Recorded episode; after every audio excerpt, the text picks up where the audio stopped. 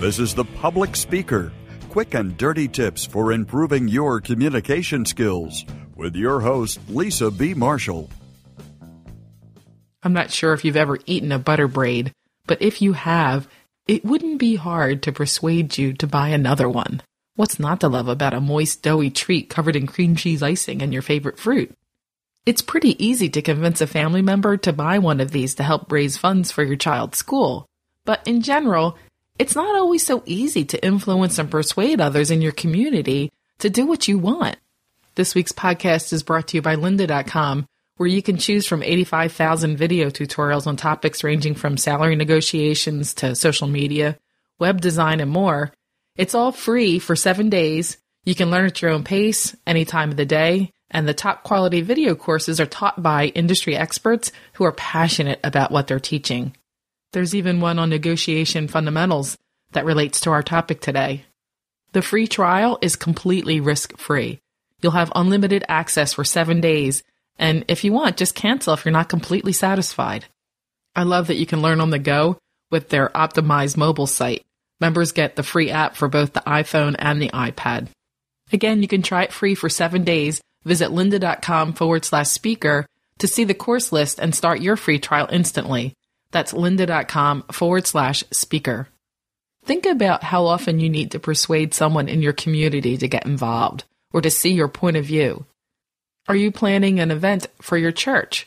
Do you volunteer for charity events or support a political candidate? Have you ever raised a concern at a town hall meeting?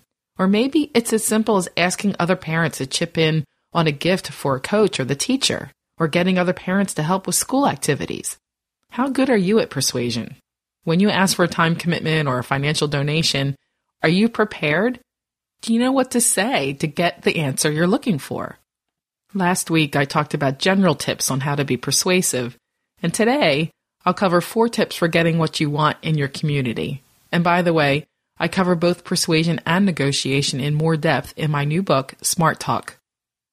Before you begin to make a persuasive argument, it's good to talk about the topic in general, just to get an idea of where your conversation partner stands on the issue.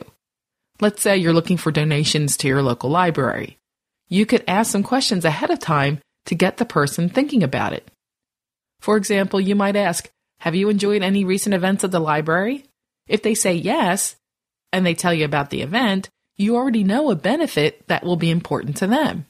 If they say no, no, I rarely go to the library, you can then probe to find out why. You use that information to know how this person might object to your request later when you ask. You want to collect the information and then think about specific benefits or objections well before you attempt to be persuasive with that person. Next, think about your goal and the benefits for your audience of acting on your argument. Create questions that naturally lead the person to your goal. For example, let's say your goal is to get someone to join a PTA committee. Ask questions like Do you want to help your children achieve more in science? Do you want to provide opportunities for your children to explore the local arts community? Which PTA sponsored activity has your child benefited the most from? Continue asking questions to get them thinking toward your solution.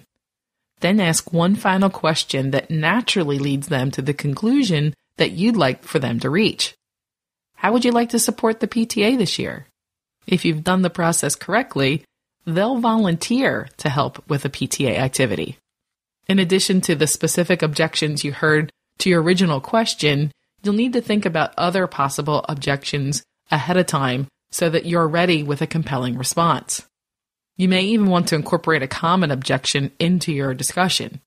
For example, many people think joining a PTA committee takes too much time. So you might add in something like, Did you know there's many PTA jobs that only require a few hours during the entire year? Better yet, tell a story that is a response to the objection. Did you know that Susie never wanted to join the PTA because she was working full time and thought she didn't have the time? She eventually agreed to design flyers for the auction, and it didn't take her long. It was a huge help, and it turned out great for her because she got some advertising for her business. Preparing for objections ahead of time is especially important when you're talking about a controversial topic. Let's say you're volunteering in support of a ballot measure that will support your town's police department but it will also raise property taxes. You might convince some people with the broad message of build a safer community, but others are going to want to know exactly how the money is being used and why it's needed. Others will say they can't afford the tax increase. Prepare for these types of objections by making sure you know all the facts and have good answers for those who are skeptical. My last tip might seem a little odd, but it's to keep calm. By now, you've probably seen the slogan Keep Calm and Carry On, and the many copycat slogans. A search on Pinterest for Keep Calm brings up everything from Keep Calm and Go Shopping to Keep Calm and Call Batman. But my favorite was Keep Calm and Keep Calm Again. Have that in the back of your mind when making your argument. You certainly won't make your point if you're angry or flustered. People will trust you more if you stay calm and keep a natural smile and serene facial expressions. Being prepared for the discussion will help you with this. So here's the bottom line. If you do your research, set your goals, prepare for objections, and stay calm, you're likely to get what you want from your community. This is Lisa B. Marshall, the public speaker. Passionate about communication, your success is my business.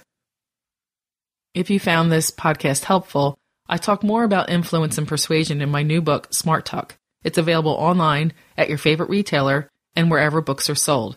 January 22nd, 2013. Finally, thanks again to our sponsor, lynda.com. With lynda.com, you can learn software, business, and creative skills to achieve personal and professional goals. Try lynda.com free for seven days by visiting lynda.com forward slash speaker. If you have questions about how to communicate better at work, leave a voicemail at 206 350 7970 or email publicspeaker at quickanddirtytips.com. Sign up for Lisa's newsletter or get information about speeches and workshops by visiting lisabmarshall.com. You can find a transcript of this show and links to connect with Lisa at publicspeaker.quickanddirtytips.com.